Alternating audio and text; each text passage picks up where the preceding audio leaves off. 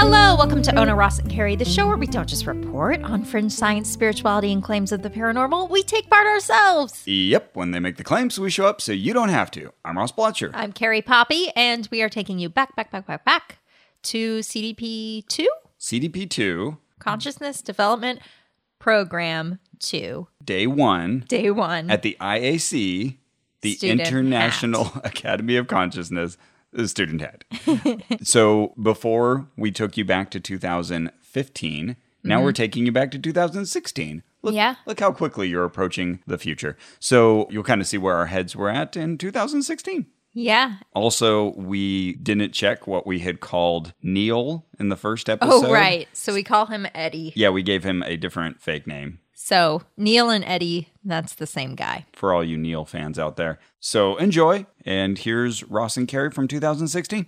We are going to travel back through the ethereal realm. Vivo Astral Travel. We want to. We'll see. All right, so we went back. Now, this is confession time. Our last episode, yeah. Of this is a CDP. confession slash time travel time. that's right, there is time travel in this episode because CDP part one with the IAC took place back in, I think it was July of 2015. That's right. and it is now September of 2016. And who knows when it is that you're listening to this? yeah, who knows when you're going to hear this? Ross might be dead. It's possible because this class, the CDP, goes on for four modules, Yep. and we want to take them all. I think We do. We Like- thought we were going to stop after module two, but we've decided to stick with it Gotta catch them all, the long as haul. the kids are saying these days. because of Pokemon. Mm-hmm. Or at least they did in 2016 when we recorded this. yeah.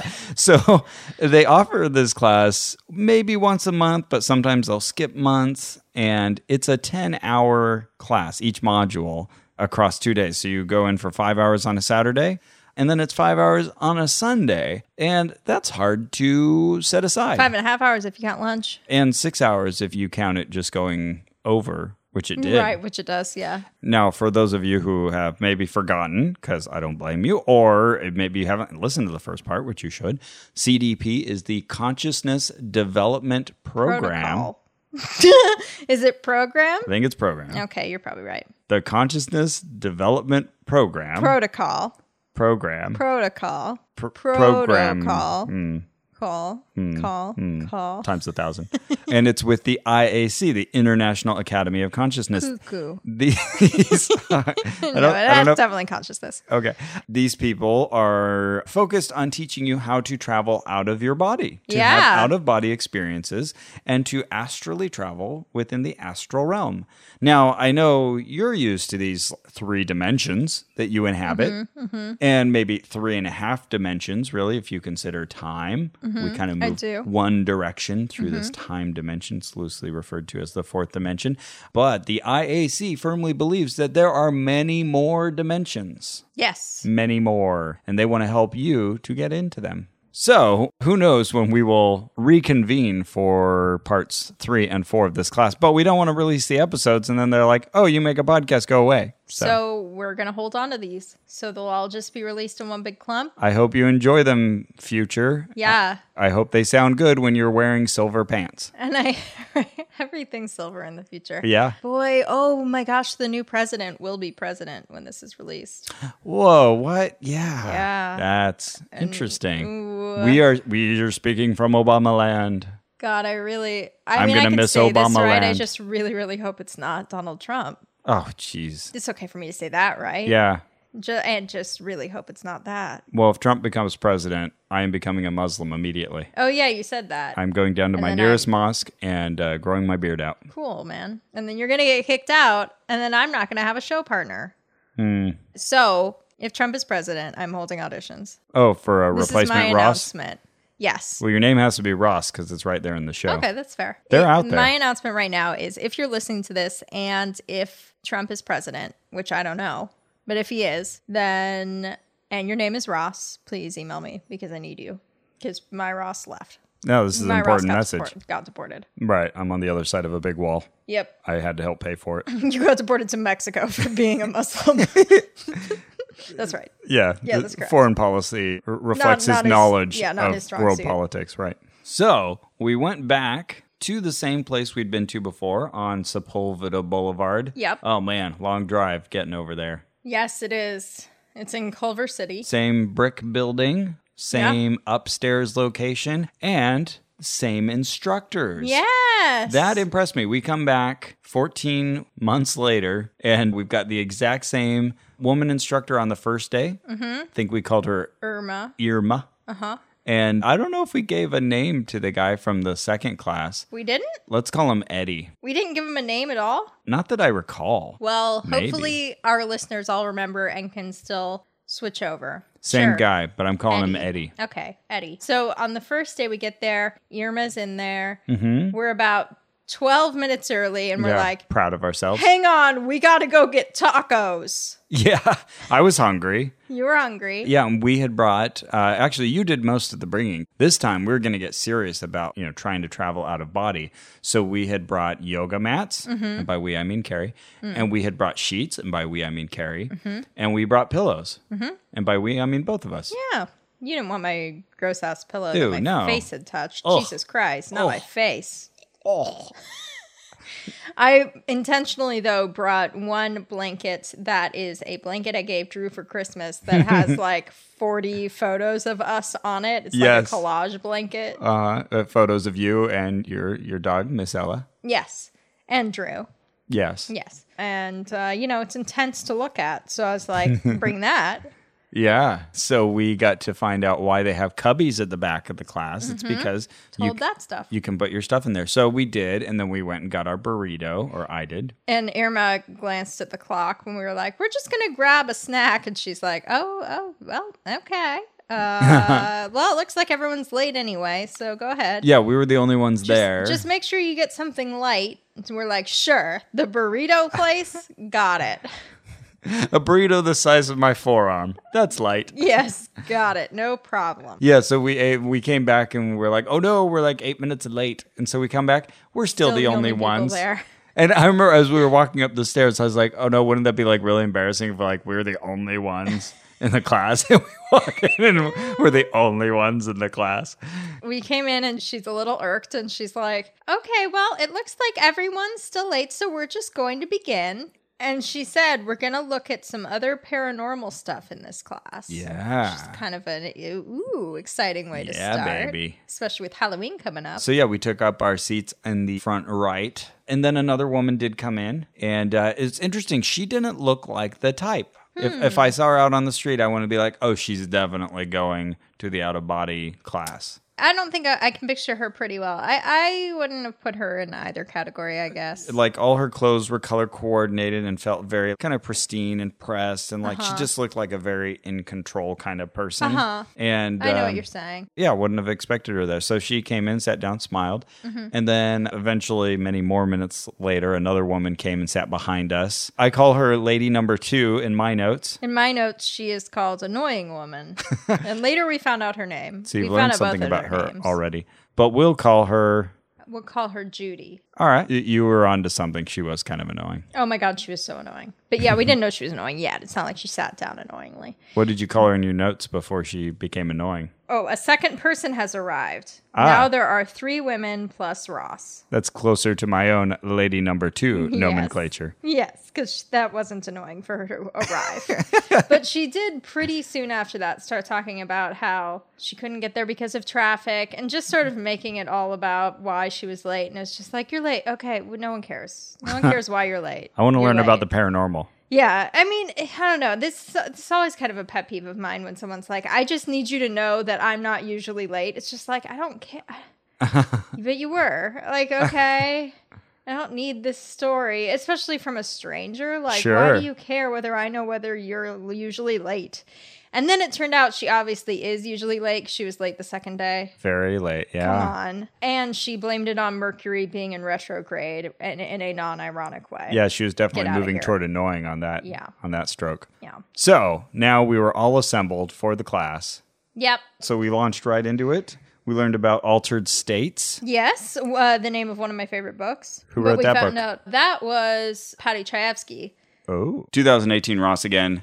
Altered States. I saw the movie now. Oh, yes. How was it? My friends Jacqueline and Mike lent me their copy, and there's just wild flashing visuals. It was a really Mm-hmm. interesting effects film for yeah, the it's Ken Russell. for the early 80s, I think it was. So there were lots of prosthetics and rapidly cut videos showing Jesus on the cross, but he's got a goat head and it's got many eyes. You should Sounds watch it. You great. should watch it just for the goat head. I have the Blu-ray and somehow haven't watched it yet. Oh, wow. But I love Ken Russell and I love the book Altered States and it just still hasn't happened. Oh, wow. I got to watch it. Is it a, a gift that someone got you, or you bought it like, oh, I need to I'm watch pretty Altered sure I States? got it because I, if I recall correctly, it was like a five dollar Blu-ray, and I was like, "Oh, okay." Renting it was going to be three or four dollars, so Oh, I've bought many Blu-rays that way. Mm-hmm. Mm-hmm. Okay, Anyway. back to whatever we're back talking to about. our blissful ignorance of 2016. But we learned that the term altered state was coined by Charles Tart. oh yeah, he'd come up in the last class because he was the one who did the investigation with the woman who supposedly could out of body up to the top of the ceiling and see numbers that were concealed there. Right. But then turns out that maybe the experimenter had fallen asleep and she had just stood up. And so when we're awake, everything is connected, right? yes. We aren't projected. I'm going with you So- here. Sure. So everything's connected our spiritual body, Mm-hmm. our You might say that our four vehicles are our in coincidence. Four vehicles are in coincidence. They love to use these little jargony terms when ordinary language would do. Yeah, vehicles always made me chuckle. Yeah. they would say that. But it's nothing can beat Earth suit. no, but that wasn't the teacher. That was No, uh, it was the other someone- Carrie. Someone who attended at the Yeah. first class. Yeah, I think vehicles made me chuckle in the way like back in Sunday school. You know, I chuckle when all the disciples were in one accord. It's like Oh. like a Honda Accord. you said vehicle. You know, vehicles kind of bums me out because it makes me think of Heaven's Gate a little bit. Because they talked about the vehicles. Oh yeah. Yeah. Well, thanks for bringing it down. Sorry. Jeez. uh, so yeah, the whole idea of altered states is totally legitimate fact that uh, people can take certain drugs. Your body can produce chemicals of its own. There's many ways to get in altered states. Sleeping is an altered state. Their definition was kind of this uh, discoincidence thing that you get out of sync with other people's reality. Right. And your physical experience and your spiritual experience become out of sync, I think is kind of more important. That's the impression I get. So they give lots of examples of like people with adrenaline rushes or Right. people who've run a marathon or done some sort of like extreme physical activity. And said that during marathons, sometimes they'll disconnect and like people will have out of body experiences and then snap back. And Irma said, and it's a good thing that they do, or, you know, the runner would just fall to the ground suddenly because body The would be animating completely- principle is missing. Right. Yeah. The body would be completely abandoned. She also mentioned ayahuasca and, and other drugs. Yeah. And, And- and she was kind of tap dancing around that a little. I Yeah, and, and definitely was like uh, poo pooing it, saying, oh, well, that's Right. not a good way to go about this. If that's effective, though, that says something about the physicality of the body and how chemicals can do this to you. So, you know, what does that say? And she's like, oh, yeah, definitely a great area for research, but we can't research these things because they're illegal.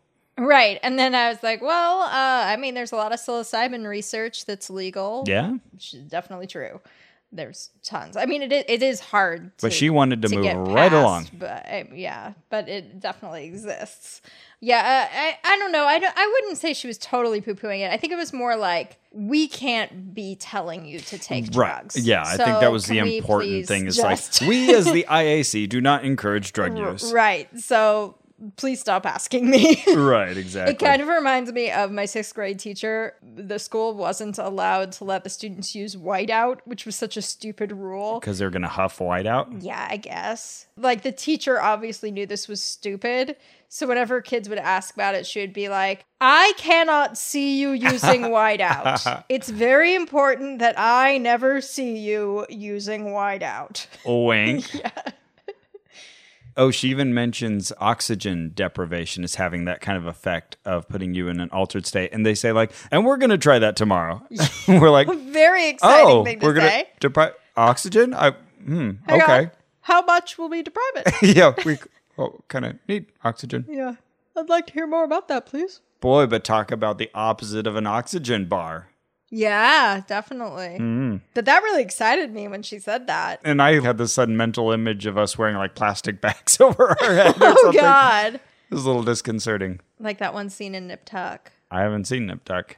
Well, you finally know what it's like to be me, don't you? Oh, the tables have turned. Like, there are like 40 people right now who are like, yeah, I've seen that Nip Tuck scene. And the rest of the audience is like, we've all seen Star Wars. Everybody else is with me. yeah, that's right. But hope But you're there having are fun 40 over people who there. are like, yeah, we saw that one scene of Nip Tuck and didn't really connect to it, but yeah, we saw it. I congratulate all 40 of you. yeah, hi guys. We got into dreams then and sleep cycles. So they were talking about healthy sleeping. It's important to be getting the right amount of sleep. But they said back in the early days, before all of these devices, we used to just naturally get up in the middle of the night. And this is research that I've read elsewhere. It sounds legit that it used to be common to kind of go to sleep when the sun went down or not too long thereafter kind of wake up in the middle of the night and just have this sort of period of time where you're you know just awake for a little bit and then go back to sleep Mm. and they were saying this is the perfect time for you to be astral traveling Ah, interesting. I must have missed this. I must have been writing down something else because they they call that sleeping something. That ki- that type of sleeping has a name.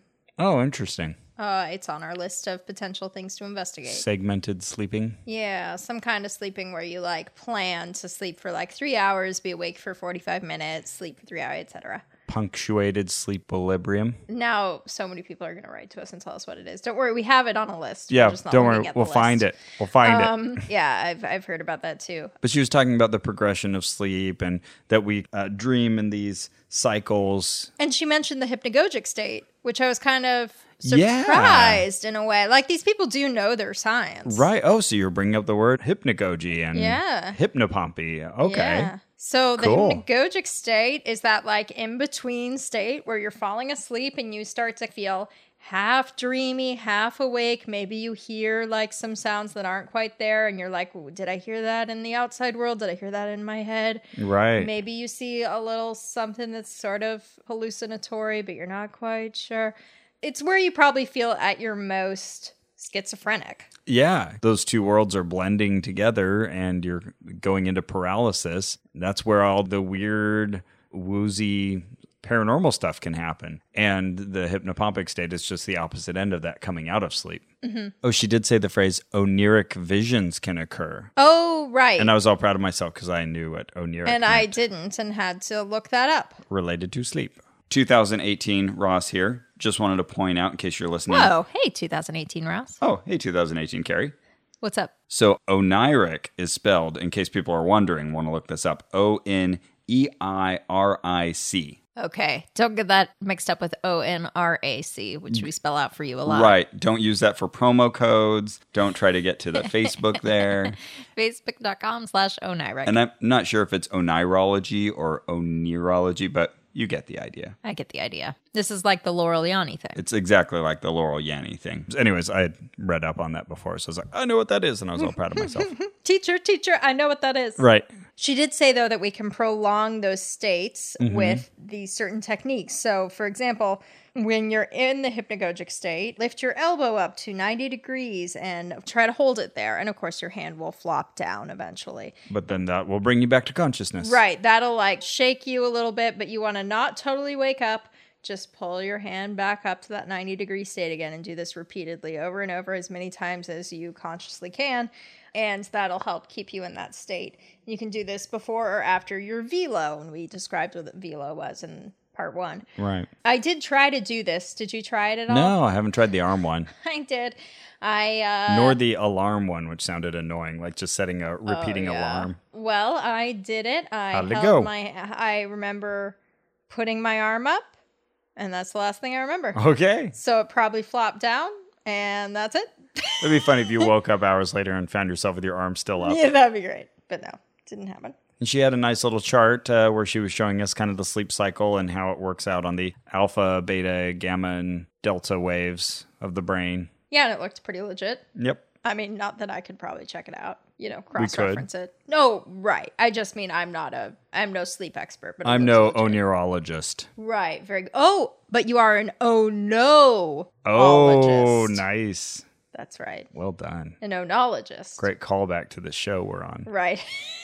oh, yeah. She said, anytime you're doing these exercises, you always want to have a goal about what you want to accomplish outside the body. Right. Which, yeah, how that do was you a feel new about this? concept. Yeah. How do you feel about that? I mean, it makes sense because when she told us that, it seemed like it was like right as we were getting ready to go into this, and I was like, "Oh She- shoot!" She I, reiterated it then, yeah. oh, okay. I was like, mm, "I don't really have a goal," um, but it makes sense. Like you know, if you're gonna be kind of priming your mind to, or your astral body to, uh, you know, leave. You should be giving it somewhere it wants to go. Otherwise, you know, in the moment of, you then you'll be like, "Well, where are we going now? What's happening?" I don't know. It makes okay. sense. Why? How do you feel about it? I don't know. I, f- I feel of two minds about it a little bit. Would you say you are in discoincidence? yeah, I'm a little bit in discoincidence about it. Um, my goal felt so clear to me until she said it. I Well, just wh- felt oh, like, really? What oh, was well, your my goal? goal's just to get out of my body. I just want to get up and walk around. Isn't that enough? Yeah, and then I was like, But what's she my wanted goal? she wanted to know like, do you want to go see your mom in Michigan? I guess I just knew that like my first goal, of course, is just to get out at all. Like to stand up or to sit up would be so monumental that right. That, that that- would be a success. Yeah, that I just I was That's like, fair. what is this for? But then I decided, okay, then my first goal will be something super simple. My goal will be to feel the floor under my feet because I know that my feet are actually not on the floor, right? They're turned upward. So if I can feel Hmm. Okay. the floor, then that means, you know, it's my spiritual feet and not my physical feet that are touching them. So Okay. that would mean something, That would be a feat. right? I But I also, but then I was like, but I would be satisfied if I didn't feel the goddamn floor. Right. So, my I my don't goal know. was to get to the other side of the room. See, that feels Herculean to me. Sure. But I mean, you can set your goals and then if you get partway there, Yeah. that's great. But at least then you're not like, do I go up? Do I go down? Do I go left or right? I guess. You're like, oh, let's try to get over there, other Yeah. side of the room.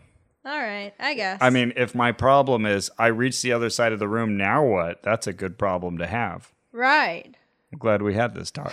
I don't know, Ross. I don't know about this whole goal setting business. Well, you know what I know about Carrie from Oh. 2016. Okay, let's see. Things Ross knows about. You know all the chemicals. You have that chemistry song. Oh, yeah. The, or not all the chemical, all the, the uh, elements, elements. yeah. Yep, yep. There's antimony, arsenic, aluminum, selenium, and hydrogen, and oxygen, and nitrogen, and rhenium, and nickel. ni- Okay, I'll stop.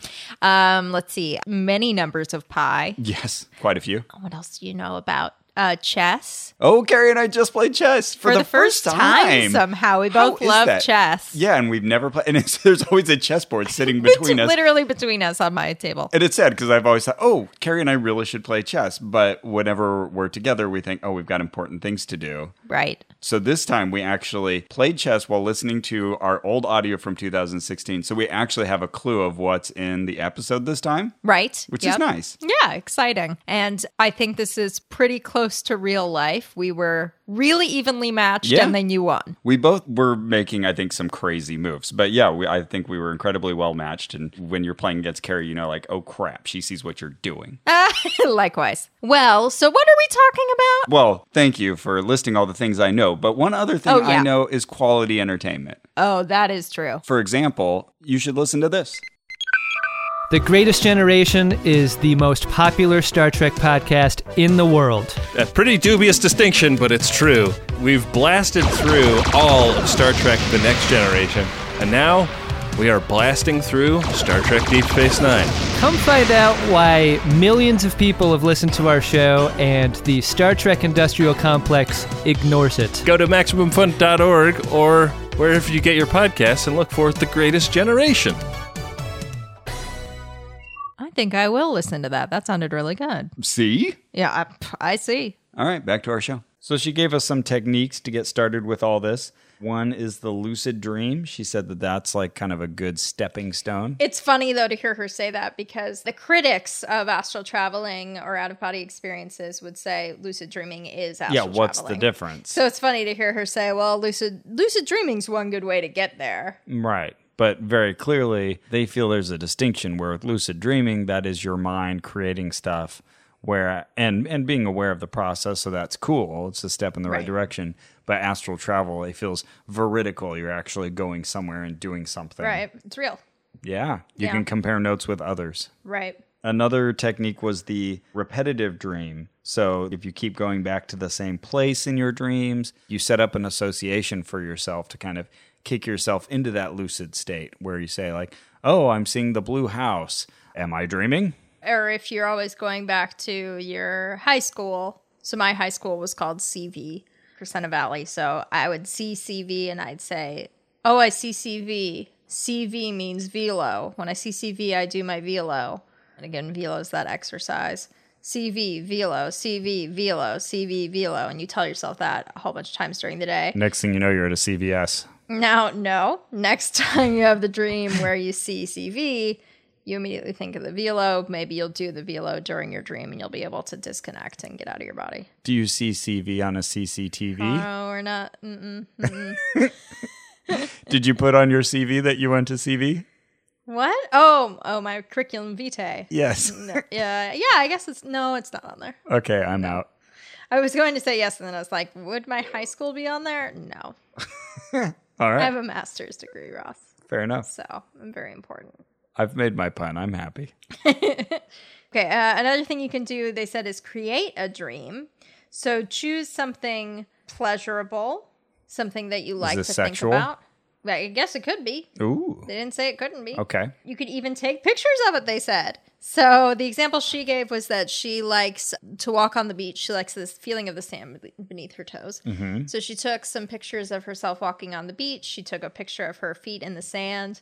She said people looked at her crazy when she did that. And I was like, no, they didn't. Nope. Yeah, no. Have you seen pe- uh, people and how much they take pictures? No one looked at you weird. But anyway, she said, yeah, take some pictures of that. Have that on your computer. Be looking at it all the time. So you always have this in- image to conjure up. Think about how much you want to go there, how much you love the beach, blah, blah, blah. Then this will be an image that your brain can draw on when you're asleep and your brain's conjuring things up. Maybe it picks up that picture of the beach. I've definitely done that before, like tried to think of something or someone, and be like, I want to dream about this. And uh, does it work? I'd say maybe one time out of eight, I get my wish. Okay.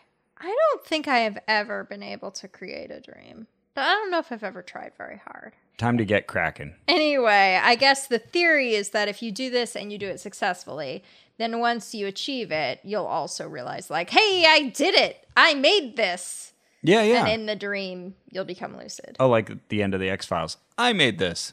I'd never seen the end of The X Files.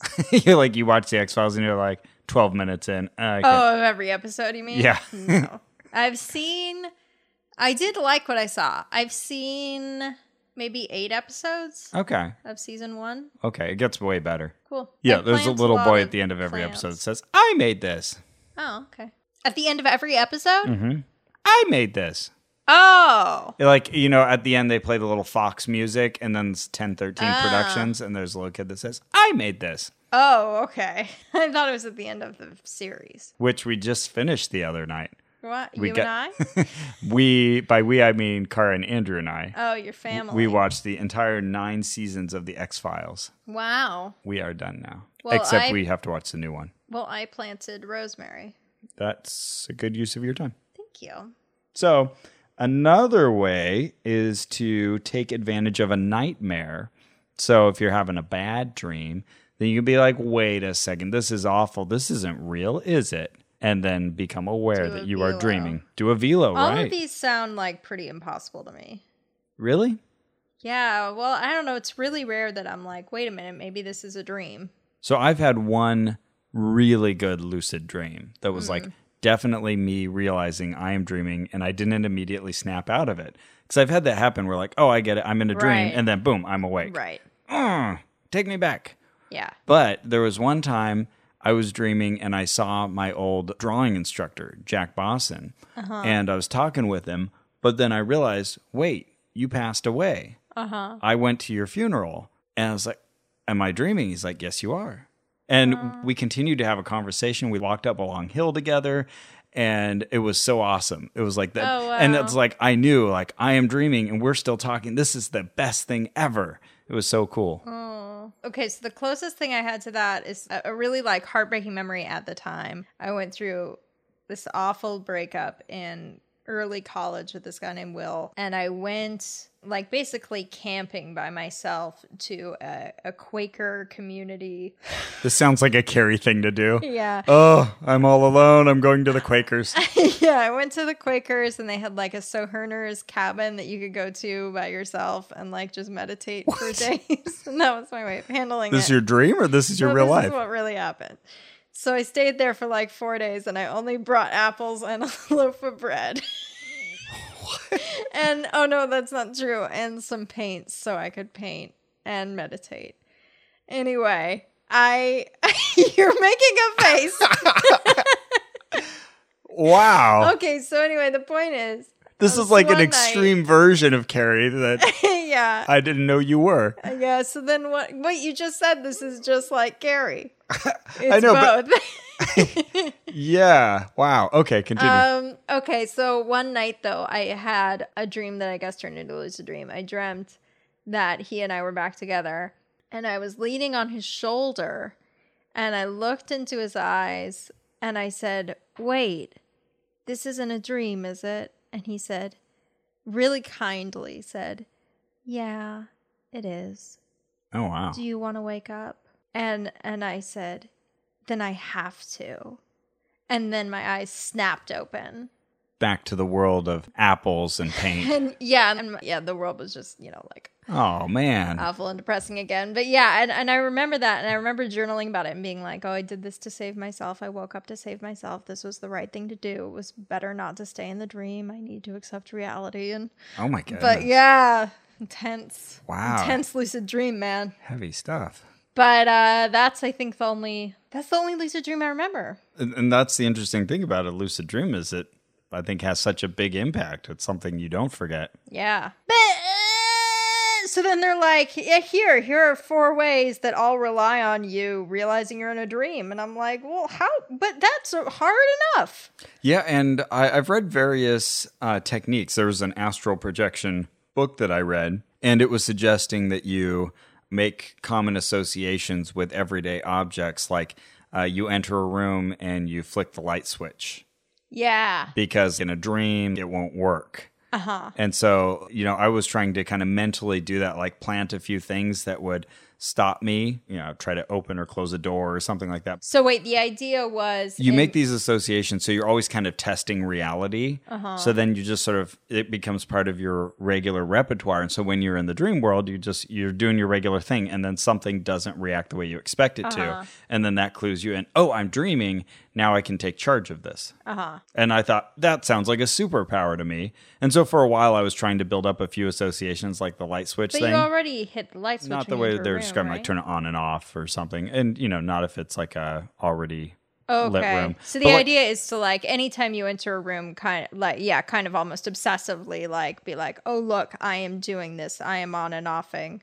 right in or- your waking life. right or you know look for the light switch at least and so I, I remember i was thinking about that for like a month and then finally i was like oh it's too much effort uh-huh i wasn't getting immediate payoff Uh huh. Sure. You know, if you want immediate payoff, you should plant some sunflower seeds. Boy, oh boy, they sprout right up My God, those things want to be born. carrie's been planting You guys, you don't know. Planting is amazing. Anyway, the point is, it's hard to lucid dream. But it was exciting to have promise of a physical way to get an OBE to happen, but we'll get to that on day two. yeah yeah So she did also say that late night heavy food can cause nightmares, which I had never heard. yeah that was weird that felt like something out of charles dickens like you might be a bit of Right. undigested beef Crusty bread. Okay, and then she did a little, there was a little chart she put up that showed how projections are different from dreams. she put it up on the projector Right. I took a picture of this because I couldn't take notes fast enough. Okay, that projections are lucid, whereas a dream is more jumbled.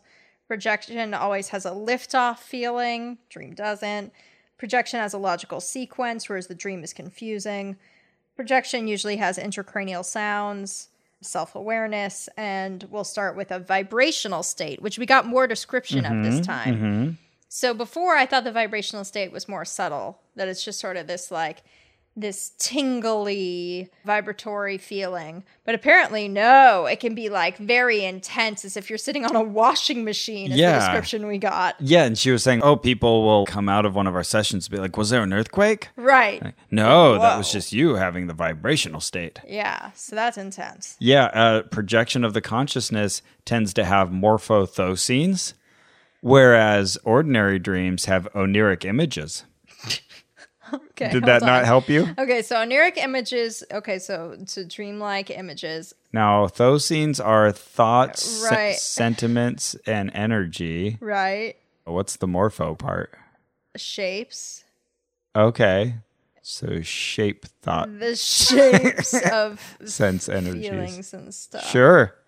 Yeah, okay. That happens in projection when you Okay. project the consciousness. Okay. But yeah, you you got it. Those were the major ones. In projection, you have self by location, so you can be in two places at once, Right. tethered with that cord. Whereas ordinary dreams, it says in that column, not possible. Can't be in two places at once. right. Okay. Yep, those Got are it. the major ones. We we heard some crazy by location stories. Tell them to me. Remind So, me. My favorite one was about a woman who could bilocate. Oh yeah. So this particular woman, okay. So my favorite one was a woman named, and forgive me if I'm mispronouncing this, but Natuza Ivolo. So apparently, she was the last recorded case uh, researched by the University of Milan. She supposedly could bilocate, and she was found in a park muttering to herself Aw. and just kind of acting, you know, just sort of general uh, dissociative person. And they say they went back to her bed and found her also in the bed. right. Sounds to me more like someone who was sleepwalking. And maybe they didn't actually follow her back to bed. Maybe they just, right. Or maybe it was someone who just looked like her from a distance. right. There, there was another story of this too. Oh yeah, the other story But was also, absurd. it turned out she also had stigmata. oh yeah, that's right. We looked her up. We were pulling up these people on our phones, and uh, yeah, she also experienced stigmata. This was just one of many ways in which this class and kind of the whole system that they were teaching really reminded me of the Self Realization Fellowship. Because in Autobiography of a Yogi, you have Paramahansa Yogananda talking about various yogis and mystics who were able to bilocate. And so you would be meditating with him in his room, but then someone else would see him outside preaching on the street or something like that. And uh, all very uh, credulous retellings of those stories. Yeah, she told the, another story of this guy. I think she got his name wrong Giuseppe Mirabelli, but it Hmm. turns out it was actually Carlos Mirabelli. Okay. And yeah, he was able to dematerialize and then materialize somewhere else. Ooh, like Alex Mack. Who's Alex Mack? Who's Alex Mack? Who's Alex Mack That was my question. from Nickelodeon? What's Nickelodeon? I'm just kidding. Don't you dare. Alex Mack Yeah, no, sorry. was Larissa Olnick's character. She could turn into a puddle of slime. yeah, like a clear liquid. I think she was in some sort of like chemistry lab experiment problem. Okay. yeah, could turn into this like puddle of chemistry goo, slide under doors and stuff, and then rematerialize as herself. And that was Just her like this superpower. guy. Power. Yes, exactly. But she was a teenage girl, and sh- Larissa Olnick played her, and she was also in the Babysitters Club movie. And I think my- we've gotten into the realm of too much information. my friend Ryan Lockwood, who was one of my best friends in middle school and high school, had a big crush on her, or so he said, although it turns out he's a homosexual. So maybe he had a crush on her, maybe he didn't. I don't know. I'll have to ask him. Do that. Please get back to us. I will. Okay, so Carlos Mirabelli, the, she said that he was actually a verified case where they went to test him and they tied him up. Oh, this one. they tied him up in a basement Yes. in in a chair. okay, hang on. All right. You have a problem with say the that you protocol? can bilocate. Right, I can be I'll in two tie places at you up. once. Okay, uh, that that sounds like something we can test. I'll tie you up in a basement to a chair. That sounds good. Mm-hmm. And, okay. uh, probably and then wanna- what should I do next? Stay there and make sure you No, no, no, bilocate? don't. No, why would you keep an eye on me where I am? No, you lock the door and you walk away and you come back 45 minutes later. Nope. No. Well, that allows you to to leave. Hey, this is how the protocol went down. But no, uh, that, that allows you to leave. Yeah. So they come back and he's gone. Oh my goodness. Wow. And so they drive 30 kilometers. That's what we're told. This is how she tells the story. They drive 30 kilometers and find him out in the chair, still tied up in the middle of the desert or wherever it was. Okay. How is this a And- story and- of anything? And then, and she said that he was like really, uh, what it- what was the word she used? That he was like really out of it or something. And I was like, yeah, shit had gone down. And, like, and if we're talking about a 30 kilometer radius, how did they know which direction to go to yeah, find where him? did they go? But like, if they had somehow found him, that means that this guy somehow squeezed himself out, hitched a ride in a goddamn chair. Yeah, I bet he was huffing and puffing and out of it. I bet so. and were there tire tracks near his rediscovered body? Yeah, there's there's a lot of things wrong with that yeah, story. There's a lot of questions. We were less impressed than I think she was expecting us to be. Yeah. So yeah, we we've jumped uh, far ahead into the paranormal phenomenon, but this is the fun part of this class. She had broken it down into like subjective phenomena and then ambivalent phenomena. Right. Well, so first, she talked about two kinds of paranormal phenomena there's medium phenomena Oh, and right. animistic. Right. So the medium one was like a, a passive a, state. Yeah, it's passive um, because you're you're just a conduit, right? Um, Mm-hmm. the spirits are speaking through you. You're sitting there like Teresa Caputo, right? Like the spirits Right. just talk through, her and she's like, "What do you need to say? Okay, this is what they're saying." Mm-hmm. Although she might be the most active passive medium of all time. Then there's the animistic Yeah, and that's where your will gets involved and you are controlling things. Right. It's an active state. You're on your own. It's coming from you. Another thing she mentioned is that just because something is. Oh, yeah, this is really interesting. She said, just because something's extra physical doesn't mean that it's good or holy. And she's like, this is really important to understand.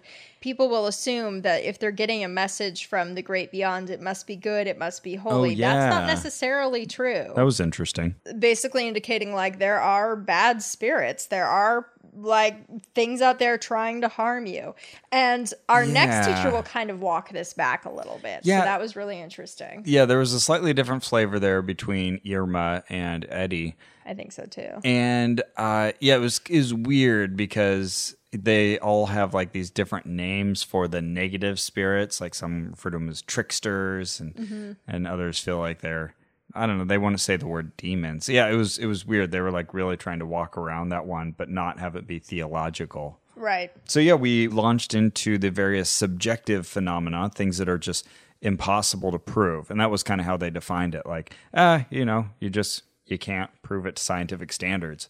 So one of those was intuition. Intuition. Yeah, just being able to tap into thocenes, you know, thoughts and sentiments. And so, oh, there's an angry presence in this house. That would be intuition. and it was interesting the way she talked about intuition because you know intuition's a sticky wicket right i mean it's, it's hard to talk about she was saying it's when you just know something it's a feeling it's a perception it helps you identify a demon that's masquerading as an angel you can just tell you just know and she nods at us like this is something we've all experienced oh We- yeah we nodded right back. yeah, we're like, yeah, of course. That- Sure. yeah. hmm But intuition, of course, can lead you astray. Sometimes is good, sometimes is not. Yeah, The only way to know is to uh, verify. that's right. The next uh, subjective phenomenon was precognition. So that's where we kind of feel a premonition of the future. So she gave various stories about that, even her own stories. Oh, my family called me the witch because I would know how the weather was going to be or who was going to call. She didn't say she knew how the weather was going to be. She said that she knew. She said that it's like a weather forecast. That was kind of an analogy. Uh, right. Which actually, I really loved this analogy because I thought this is a great way to talk about premonitions, even though I don't really believe in premonitions. I think this is the safest way to talk about them. oh, yeah, that as, makes sense. as a likelihood instead of as like a given because we all understand weather forecast is like eh, we're talking about likelihood here not certainty yeah, yeah, that's fair. Oh yeah, that's right. Her personal story was her premonition was helping her brother not get caught for s- Illegally selling alcohol. alcohol illegally. Yeah. That's right. Yeah, she like called her brother and said, "Oh, you need to put the alcohol away. They're going to come and check at the restaurant At And noon he's- tomorrow. He's like, "No, they they already checked 2 days ago. They're not going to come back again this soon." She's like, "Just do it. Do it." And he did it and they came and, And they he came. was safe. Yeah, and then they came exactly at noon. And like she said, don't always assume these powers are positive. Right. and I mean, just to throw it in there, it's possible that she remembers this story that way, but memory's not always on target, as Elizabeth Loftus will tell you. and that's ripe for happy coincidence as well. Retrocognition, that was another one. And that's just doing the same kind of thing, but for the past. So remembering things that happened in the past. That's pretty impressive. You're right. but usually retrocognitions were more about your past life. Yeah. I'm just teasing. Yeah. They definitely believe in multiple lives and us being able to regress to past lives. Yep. which we've run into at the hypnotherapy place and Scientology and Scientology, big time. oh yeah, and self-realization fellowship. So it's a common thread here. A lot of people believe in these multiple lives. You know, one thing she said that was really interesting was that psychics, and when she says psychics, I think she's including all of us. She thinks all of us are a little psychic, right? That it's easier for psychics to pick up on big tragedies, but not on lighter positive things. And her example is the internet. She said, you know, no one was predicting the internet, but people could predict things like 9 11 Yeah. such a funny i mean I, I guess like i've always seems like yeah of course you predict these awful things because they're just one easier to predict like it's easier to predict a vague bad thing Sure. happening Um, Of course. A horrible earthquake will happen. Well, yes, it will. and easier to get people to pay attention to you if you're just like hey there's going to be a great happy thing and it's going to connect a lot of people with lots of information who's going to like pay you or write headlines about you? right. But uh, science fiction authors do it all the time. uh, do what Yeah, predict like future technologies successfully. oh oh yeah that's like true. Arthur C. Clarke That's true. But yeah, not pretending to like have some sort of insider No, no, yeah. cosmological knowledge. They yeah. just did it by projecting into the future Right. ideas like space elevators. Right. Yep. Yep. Psychometry, that was another subjective one where you touch something that somebody owned and tell things about them. Right. Oh, this watch, it belonged to Right. a Watch man. always seems to be the go to. Yeah. Yeah. Yeah. Yeah. Yep. Yep. now that people don't wear watches, I guess it's probably cell phones. Uh, necklaces. I bet a lot Oh, of and necklaces. this is where she was even suggesting like testing protocol. yes. Oh, we should do this There's experiment. a class. They have a class where they do this. And I had a suspicion about this class. Wait, what is your suspicion about the class? Oh, so she was saying, uh, well, I don't want to give anything away because there's a little bit of uh, something Oh. interesting about it. But Yeah, I think you're right. she said, we take two paper bags and they're on two different desks, and like half the class is focusing on one and half the class is focusing on the other. And you're sensing what's in each bag. And then uh, at the end, they open them up and see what's in each one, and you see uh, you were right, and you're just trying to thosinate on each one and figure out you know what you feel in there and how close you were. And, um, Carrie's saying there's probably a severed finger in one of them. no. She's like, I don't want to give anything away, but it's very interesting how it turns out. And Ah. uh, I just think the paper bags are empty, or one of them is empty. Or I think there's just some tomfoolery in there. that would make sense. But yes, she's saying like, oh well, this is something you can even try at home where you have a trusted friend. Yes, put an and it- let's object in do it. in one bag and not the other. Okay, no, she was saying, do an experiment with three cups: one with sugar water, two with regular water. Yeah. Exteriorize to find the sugar water. Find the one that feels different. Now it won't be blinded, Ross, because I'm gonna know which one is uh, she said has salt. sugar. No, she said sugar. I wrote salt. I wrote sugar. Pretty sure it was salt. I'm pretty sure it was sugar. I wouldn't have written salt. Well, I wouldn't have written sugar. Well, thank you, past us. But I must interrupt you because present us has been doing some fine, fine sleeping. It's really hard to do out of body experiences when you just sleep so comfortably. Exactly, because you just want to stay asleep. You don't want to knock yourself out of your blissful deep sleep just to control your dreams. Actually, that is a good payoff. But hey, you might as well be comfortable while you're doing it. And the best way to do that is on a Casper mattress. Exactly. And it's funny you should mention that because Ona Ross and Carrie is supported in part by Casper. Our listeners are invited to take advantage of Casper's competitive, limited 4th of July offer. Ooh, all right. And you can be sure of your purchase with Casper's 100 night risk free sleep on it trial. The original Casper mattress combines multiple supportive memory foams for a quality sleep surface with the right amount of both sink and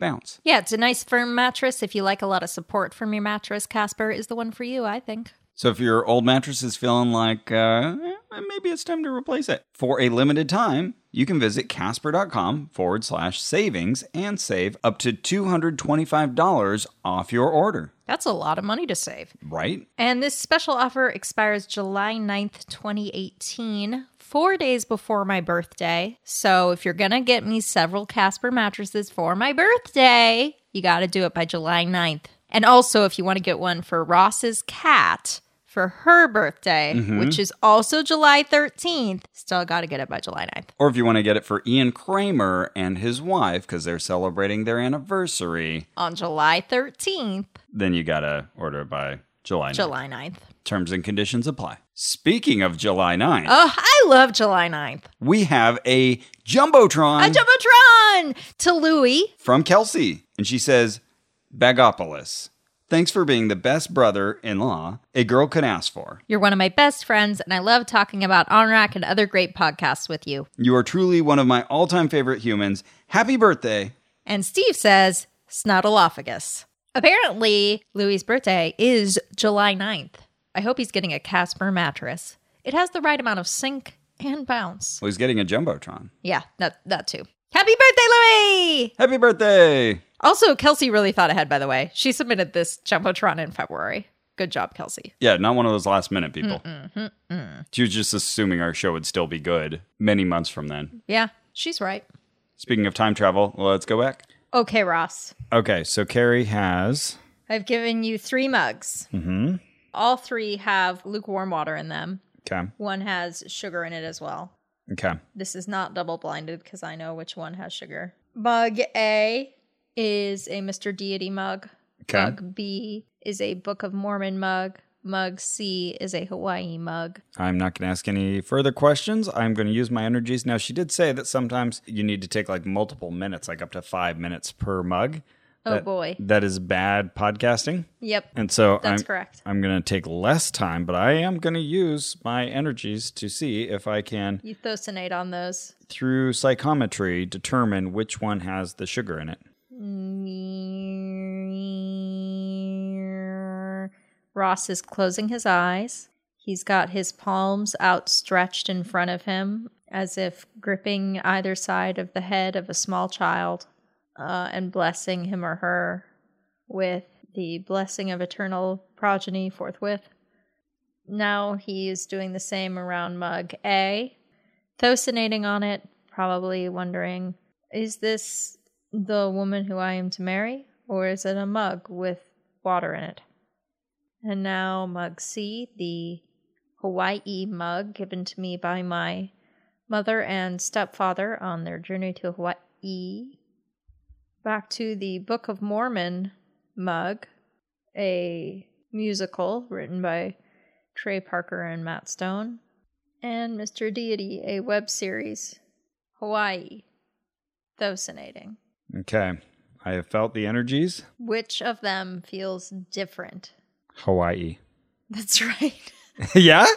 I got it. yes. It works. Verified. Okay. Do we need to do this to you now? yeah, I guess. Sure. Okay. Okay. So Okay. now I have repeated the experiment. Carrie walked away. This is single blinded. Uh, there is mug A, that is the Book of Mormon mug. Mug B, that is the uh, woman who takes her top off mug. When yes, uh huh. We had to If replace. you fill her up with warm liquid, then she takes her top off. That's correct. we had to replace Hawaii just in case there was, you know, residual psychometry. right. Mug C is the Mr. Deity mug. And so now Carrie will use psychometry to determine which one has a copious amount of sugar mixed in. Carrie is feeling the energies of the Book of Mormon mug. Now she is approaching the woman who takes her top off mug, gently cradling it, looking wistfully as if recalling a summer long lost. Now we are on Mug C. She is feeling the Mr. Deity mug. She's back to the Book of Mormon mug. Lady mug. I think it is the Book of Mormon. It's the lady mug. Oh no! I was first thinking the Book of Mormon mug. Well, I'll No. tell you what, Ross. I was basing this not on any feelings, but only off of cues from you. So, Oh, okay. All right. Good. I gave misleading cues, I guess. I didn't feel anything, so I just went off of that. Fair enough. Mine was guesswork as well, but I just happened to guess You right. guessed well. yeah. Yeah, I did try. I just wasn't feeling Oh, anything. good. So then I thought, might as well gas. All right. Let me put away this sugar water. Okay. Well, first of all, let me see if you're telling the truth. Sugary. Yep. Okay. Okay. So we tested that out with uh, mixed results. Yep. One positive, one neg. Take that as you will. All right. So then the next subjective paranormal phenomenon she talked about was internal autoscopy, which I thought was interesting because I Oh yes, X-ray vision. Just call it X-ray vision. Come on. internal autoscopy. Oh So this is where you can see the workings of the physical body. yeah. But she separates this. There is our own body, and then there's a different skill that is yes. heteroscopy. And you can see inside someone else's body. So I was excited because I knew someone who said she could do this. Yep. Anita Ikonen. Yes, I've met her. Interesting character. Yep. She had applied for the independent investigation groups. I think it was $50,000 prize at the time. She claimed to be a, well, a heteroscope, I guess, and to be able to see, I think she called it medical dowsing, something. Oh, that sounds right. Yeah, but anyways, the idea was that she could see people's internal organs. Right. And so we're like, okay, well, if we put a bunch of people up on the stage and one of them is missing a kidney, you should be able to identify the person and the missing kidney. And so then we had six people get up each time. We had three instances where she had to choose and she had to get all three right. She got one right. Uh-huh. and she got two wrong. Again, uh-huh. So- a, a blinding issue there too. and uh, she did not pass the test. There you go. I believe she also failed to notice Michael Shermer's hepatitis C or something. He wrote about her giving him a diagnosis that was like wildly Oh, at a off. hotel in Vegas. I was there when that happened. By Oh, the way, okay. I took a picture, and then she read me and my wife. She was getting nothing off of me. Oh, huh. She's like, I'm just, it's, I, I can't see anything with you. Oh, all right. Deja vu. Deja vu. Yeah, her explanation of deja vu was kind of not that interesting, I felt like. It's Maybe sort of just because like- we we've all heard that before. Yeah. So if she told it to us again, Yeah, but it wasn't We'd be like, like, here's a new "Deja vu." explanation for it. God, shut up. I wasn't really like here's a very interesting explanation for it necessarily, except like it might be a past life memory, but we can't be sure. oh, I like that she said there's two possible explanations for what's going on with deja vu, and she didn't include the one that I would say is the explanation for deja vu. Oh, what's that? Well, her explanations were either one, this is something where like you encountered the future during a projection, but you like can't pinpoint that recollection, but it feels vaguely familiar, deja vu. Uh, the other one would be a repeat of familiarity from a past, Past life, life. right? And she told the story of going to Italy and seeing this path and being like, I know this Right. path, but I've never been to Italy before. Right. It's not necessarily the only explanation, but one of the more interesting ones I've heard is that you experience something and there's this shorting out of the mind, essentially like your memory process, where all of a sudden you're experiencing it at the same time as a memory and as a current perception. And so it's just kind of like shortcutting itself into your memory and you're feeling like you remembered it. Uh huh. And that makes sense. Sure. There's at least three possible explanations. Uh, and then clairvoyance, of course, is seeing uh, Your friend Claire, yes, our friend Claire. being able to see what's going on in the physical world in places that you aren't. She said that remote viewing is traveling clairvoyance. They've got a term for everything. Yeah, no kidding. You're not actually projecting yourself, you're just projecting like a part of your perception. I was like, yeah, okay. Yeah, All right. right, you're making a distinction here. I mean, I get what she's saying, but it kind of doesn't matter much. But I know what she's saying. Sure. Y- Um, yeah, you're not sending your whole body. Right. And she said the real distinction there is that you can remain then and talk to people while you are Right. remote viewing. And oh man, please, if anybody can remote view, apply for the IIG test. We want to see this. I, if you can really do that, we can test it. It would be so cool. We'll Cool. give you a $100,000. Ross is in something called the IIG. It's the Independent Investigations Group. And We'll give you money They'll give you money to so- remote view. Okay, you go ahead and do that. Uh, then there's facial clairvoyance, which is a delightful little exercise. It's basically Oh, yeah. where you, I'm not going to tell you how it's done because we'll get into that. We will do it later in the episode. But it's a process through which you look past someone's physical body and into the spiritual face that they actually have that's under their physical face and see what that looks like. Whoa. Yeah. So you have to have very special conditions. It has to be very dark, and you have to suspiciously do some very specific things with your eyes to make it happen. Uh-huh. But when you do, you get to see their special spirit face. And then she mentioned there's also clairaudience and clairsentience, which are all just different flavors of the same thing. when you're doing those kinds of exercises, extra physical consciousnesses, so spirits, actually take advantage of the instructor's ectoplasm. So spirits, Yes. spirits in the room see the instructor's ectoplasm, their gooey crap coming out of them. Uh huh. And the spirits see that becoming a little denser and see the instructor becoming more psychic in that moment. They attach themselves to the ectoplasm, and that's part of what makes you see the spirit face. Oh, now it makes sense. I wrote down in this, okay? Question mark. Yeah, so this is where she moves into the ambivalent phenomena. So these are things that are rare, so they're hard to study for that reason. I think she meant ambiguous. Yeah. Yeah. Yeah. She kept saying ambivalent. And she wrote ambivalent on the board. She wrote it a bunch of times. so that's what we get. Yep. Ectoplasm was the first one of these. For yeah, anyone these who's people are listening and not doesn't- backing off of the ectoplasm. So ectoplasm. I, I think what is it? I think Ghostbusters when I hear ectoplasm. It's, Yeah, it's it's the goo. ghosty goop. So yeah, I mean, it was basically invented by mediums. Yeah, the early spiritualists, they would have like cheesecloth and gauze, you know, that they would fill with crap and they would have it there in the dark seance room and they'd find ways to have it emanate from different body parts and stuff. Famously, quote unquote, throw it up. Uh, it would look like they were vomiting it, but it would be too voluminous for it to have possibly come from out of their stomachs. and, you know, it was too otherworldly and too sheer and too beautiful. And it had to be some sort of spirit material. But after a good dozen of these mediums got exposed by people turning on the lights and finding them, you know, like pulling stuff out of their hoo ha or wherever. I read a story like that. Yeah, I believe um, that eventually it just became like a joke. And no one really takes ectoplasm seriously anymore, I thought. Right. But they do here at the IAC. yeah. Uh, they even said the light needs to be dim because ectoplasm is sensitive to light. I was like, wow, you're still buying the stories from the medium. Like, Yeah. oh, yeah, we got to turn down the lights. So she did define it. Ectoplasm is a denser type of consciential energy, she said. And an ectoplast is a person with very dense energy. Ooh. As you said, the light should be dim. should be cool.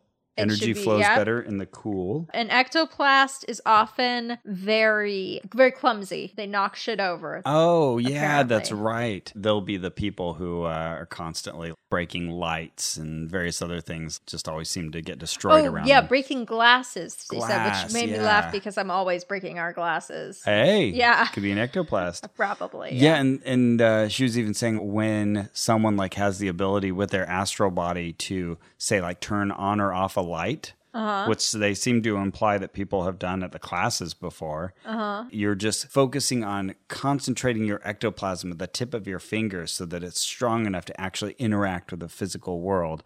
Whoa! Whoa. Whoa. Now take a step back here. 'Kay. Have we done any out of With body experiences yet? No. Nope. All right. Um, telekinesis. That's where you move stuff with your energy. Oh, and she was very careful to say, not with your mind. People Mm-hmm. think it's with your mind, it's with your energy. Oh, okay. Well, thank you for clearing that up. Oh, yeah. And then she redefined the term poltergeist for us. Yeah, poltergeists. So, a poltergeist is a jokey ghost. A German jokey ghost. Yay, poltergeist. Yeah, poltergeist. Hey. I move I stuff think we're around. Italian right now. yeah, that wasn't German at all. Yeah, and and you can be a poltergeist when you're acting Me? outside the body. Yes, you personally, if you're acting outside your own body yes. and you're moving things around, or maybe you're being a little bit of a rascal, you can be acting as a poltergeist. This was the first of many more movie references. She asked, Have you seen the others? yes, she loves movies. They were poltergeists. what were we just doing where there were a lot of movie references? Oh, the dream therapy one. There were a lot of Oh, movie yes. references, Yeah. Yes, she recommended the others and how they were like poltergeists. She didn't want to give us spoilers to this movie that's like it's 15 years old. Right. adorable. Yeah, she also said it's often young girls going through puberty who get haunted by poltergeists. Oh, yes. Yeah. Because they just have such strong emotions, I guess. Yeah, that really, I just thought that was so funny. I- That just automatically made me think, like, oh, that's really funny. Like, what are these young girls doing that, like, makes them tempted to make up poltergeists? Oh, right. Yeah. And then uh, Judy behind us, she got all excited and she's like, Oh, well, that's just like the Ghost Whisperer. And you guys should watch the Oh, Ghost Whisperer. It's great. It was overseen by James Von Prague. Right. So it was like air of legitimacy. Right. And then Laura, the other woman, she said she hadn't seen it. And Judy was like, Laura, you haven't seen They were Ghost buddies. Whisperer? Are you kidding me?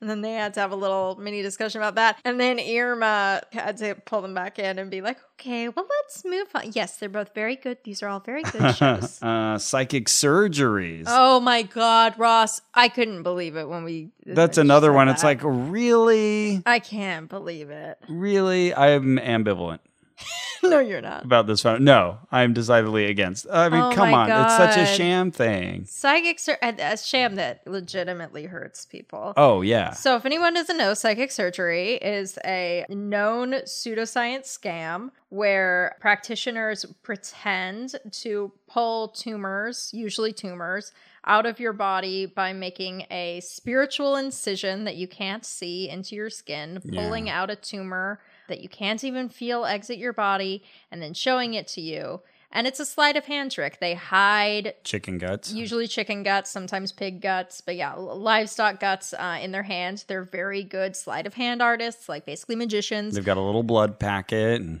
And, And um, then they push their finger down, and then at the right moment, they kind of buckle their finger down, so it looks like it just plunged into the into your guts. into the guts, and they're swiveling it around. Oh, look what I pulled out! And then all this gross-looking stuff, bloody stuff, comes out of your body, supposedly. and people go, especially to Central America and South America, to get this done. Mm-hmm. And as a result, end up not getting real treatment for things like cancer. Because again, it's usually a tumor. So this is the thing that kills people. Bad, bad stuff. Yeah. And she was pointing to somebody named Arrigo, saying he was a practitioner, and then someone German else, doctor. someone mentioned John of God, and she's like.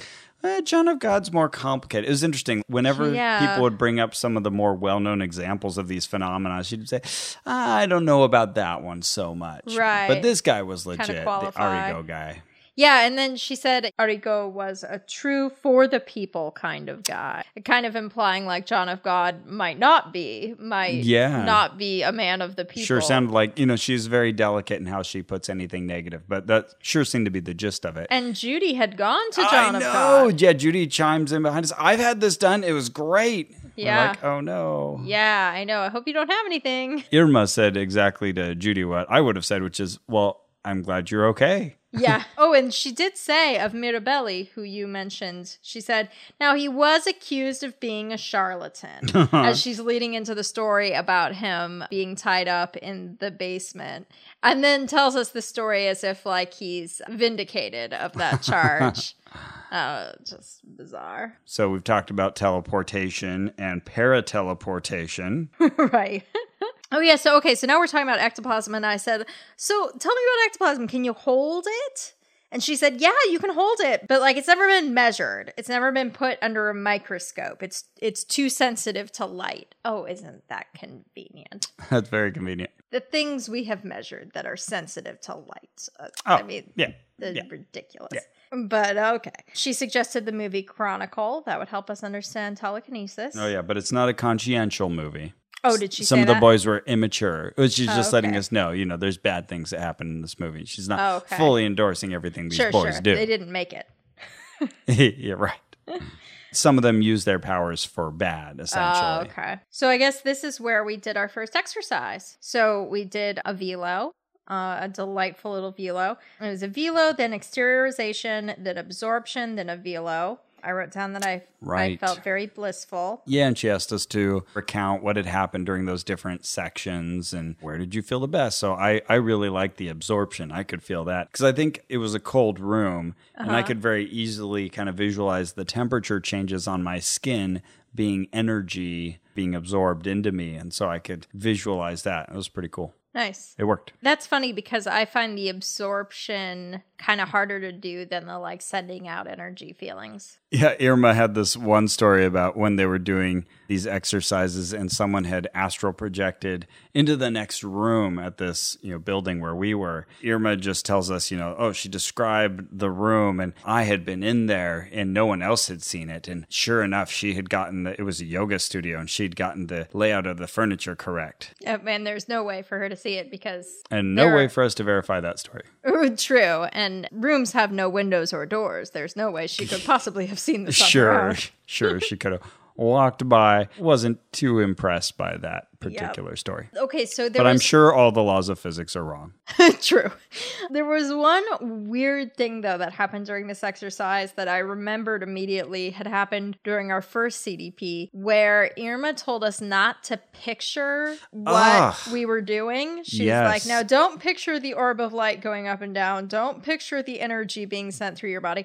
And that tripped me up every time. I kept being like, oh, "Okay, don't picture it. Don't okay. say that. Yeah, And that it- threw me off too. Yeah, and I'm not even. A lot of people say like, "Oh, I'm a really visual person." I don't feel that way particularly. Yeah. But still, if you say "orb of light," that's a visual phrase. I'm Yeah, gonna picture it. When we're doing the velo, she's saying, that, okay, now concentrate all your energy either at the top of your head or at the very bottom of your feet and have it all ball up there in one big ball of energy. Send it all down there, but don't picture it. Like, wait, what? what? No, Yeah. I'm going to picture it. What are you, what are yeah, you talking it's about? so strange. And I mean, I think she meant, and I clarified this later, and she did mean, don't use the picture as a substitute. Like, do uh, be attempting to feel the feelings. sure. you know. Yeah, but that's part and parcel with me Yeah, imagining it. Right. Yeah. And you know what? Even if you did use it as a substitute, that's probably step one for some people. Right. I don't know. Yeah. Uh, I found that like really disruptive. And I tried to kind of politely share that with her, say, like, I'm just going to share with you that that actually was kind of confusing Mm-hmm. for me. And it was the first time too. yeah. She was like polite about that, but just kind of like,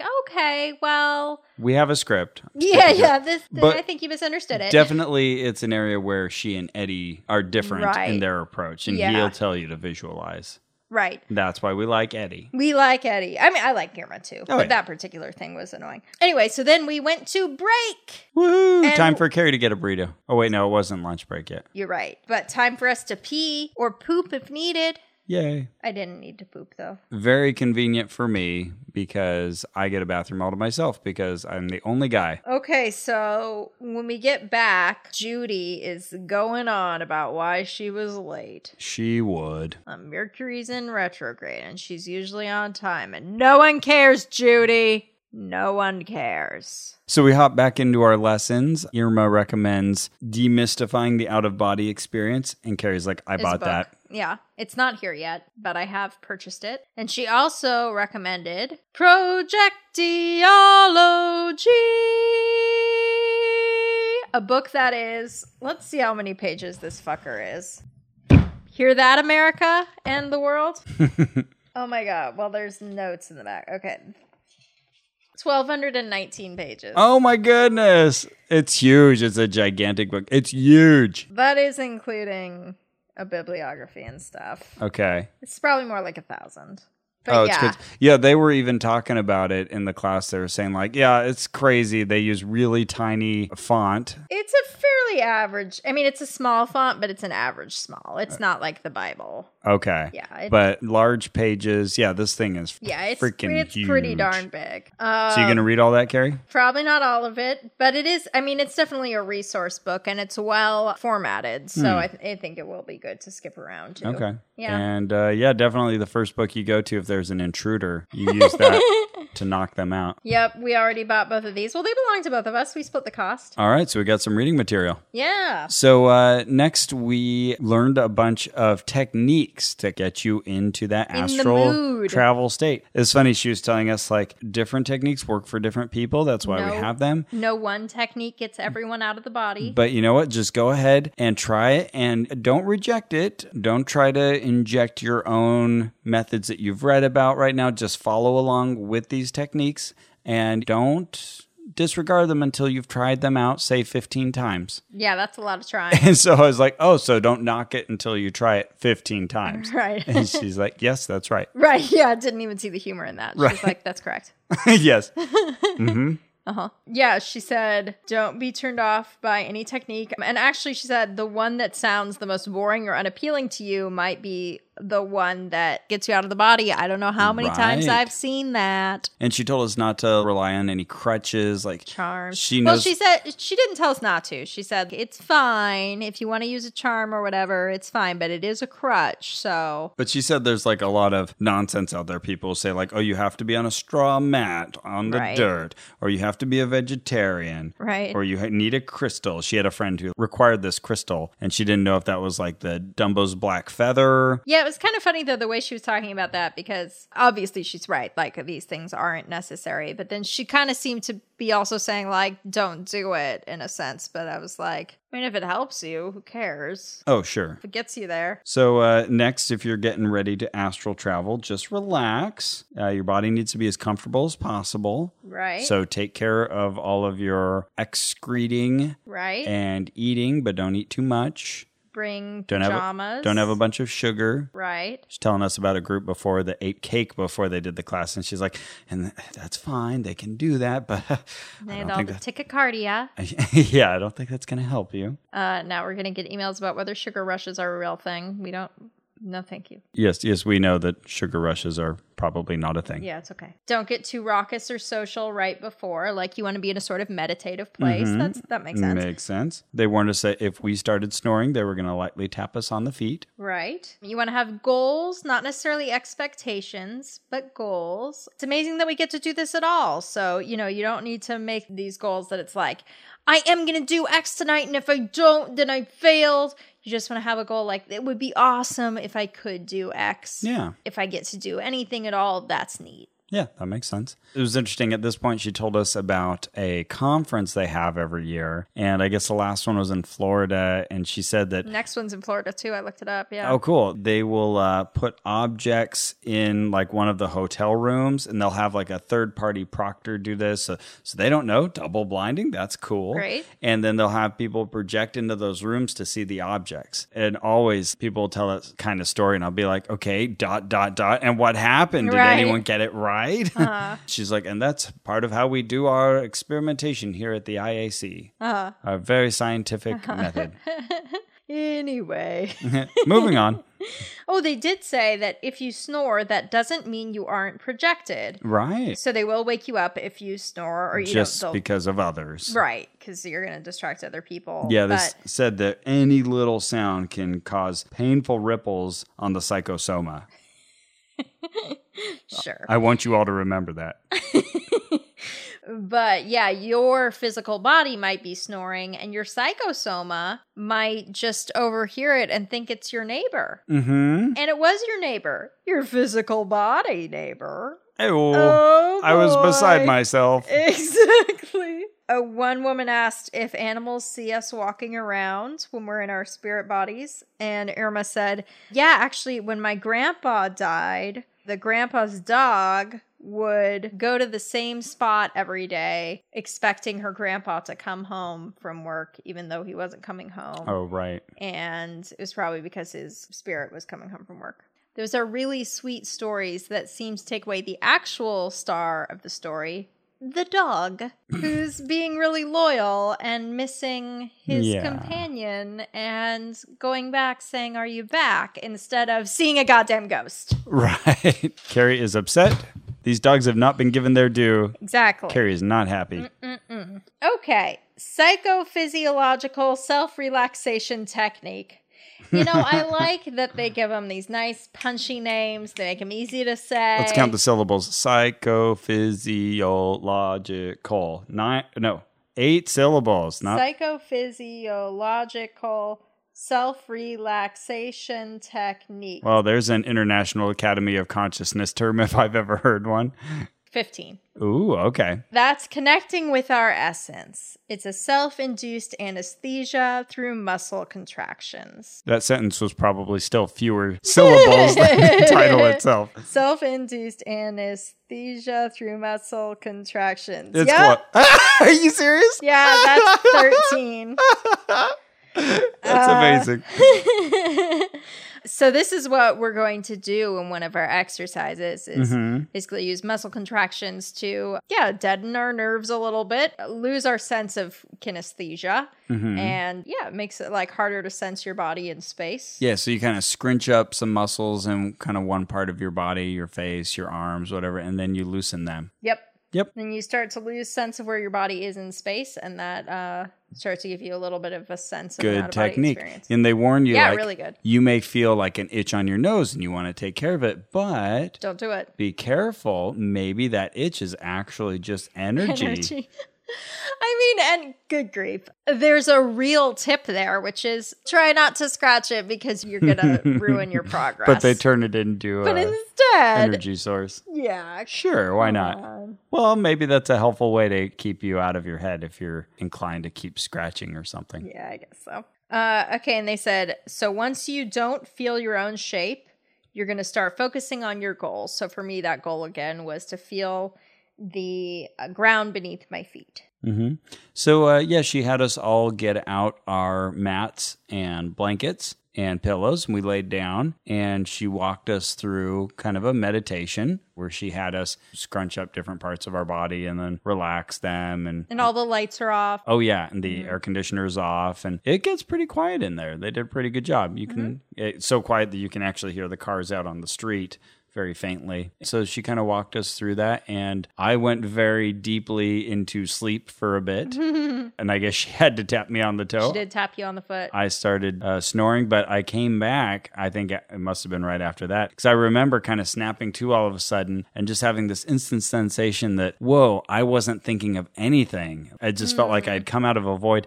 And there was a good, I don't know, at least 10 seconds there where like I didn't have any sensation of my body. Uh-huh. I just felt like a floating consciousness in the darkness. Wow, And that was cool. cool. So Yeah, it nice. Seemed like a good step. yeah, for sure. Judy was next to me. Judy was I heard her constantly. Yeah, she was snoring a bit and like making some pretty pronounced breathing sounds, which is fine. Like I was mostly able to tune her out. We did this for like a full hour almost. Yeah. Let's see. I wrote down that I had a very minor exteriorization, but that she said I did great. That a lot of people don't feel anything at this point. I did feel my my hands float just a little bit. Um, Oh. they felt just a little bit above where they really were. Good work. Yeah, you know, and these are fe- I've had these feelings before and never connected them to out of body experiences. But I've had the feeling of, oh, I see where my hand is, but it feels like it's somewhere else. Have you Mm-hmm. had that feeling before? Um, no, not really. Huh. Okay, I've had this. I guess only long like where time. like a limb has gone to sleep. Okay, yeah, Then I I'd know what kind you're of talking about. associate it with that. Uh, I have it sometimes. This is gonna sound scary when I'm driving. Like I'll see my hands on the wheel, and just very slightly, I'll think like, oh, it feels like my hands are upturned instead of upside down on the wheel. That is scary, Carrie. Yeah, I don't know. And I- usually I can lay I can lay in a spot and like not feel my body after a little bit of time if I want to.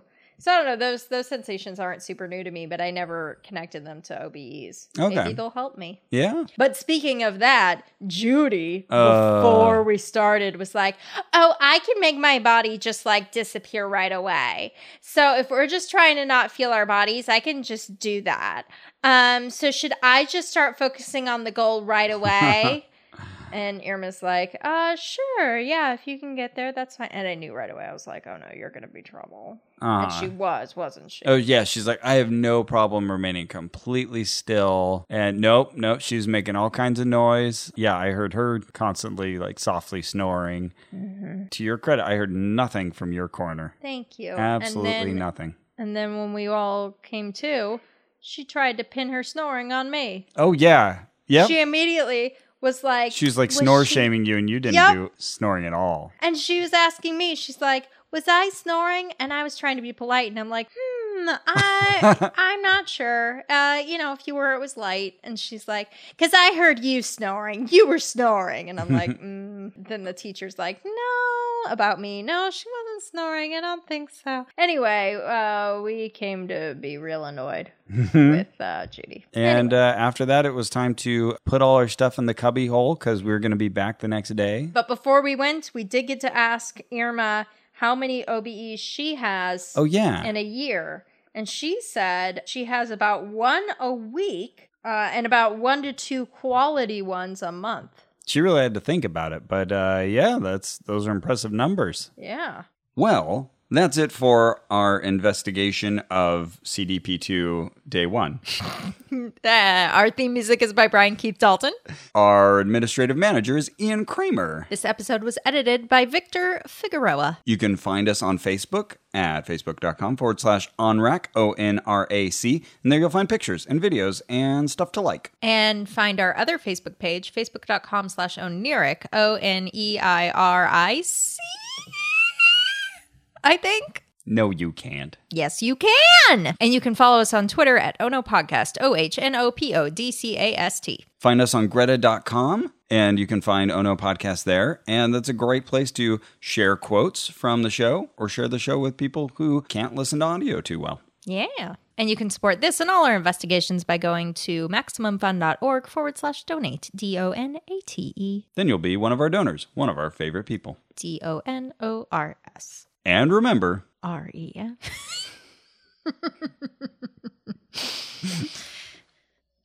okay, what are you hearing, Carrie? Laurel, what do you hear? Yanny, Are you kidding? Yanny, Yanny. That is But but wild. now I've trained myself. If I focus, I can totally hear the Laurel, Yeah, that's all I hear. Laurel.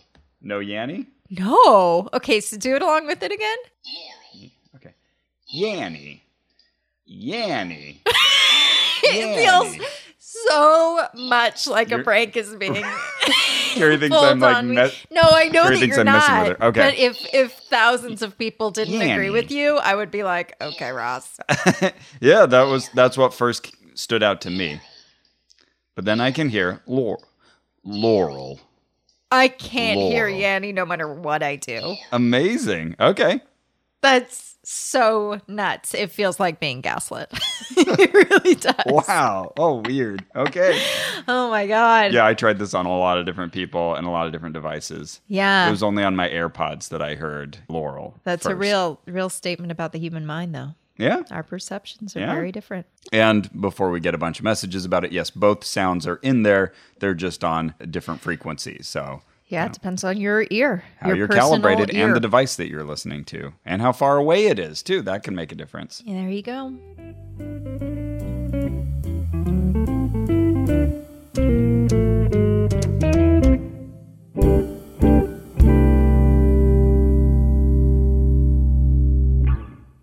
Uh, either way, we're now on the Max Fun Network, and uh, I would like it if you checked it out. Uh, it's a lot less professional than what you're hearing right now.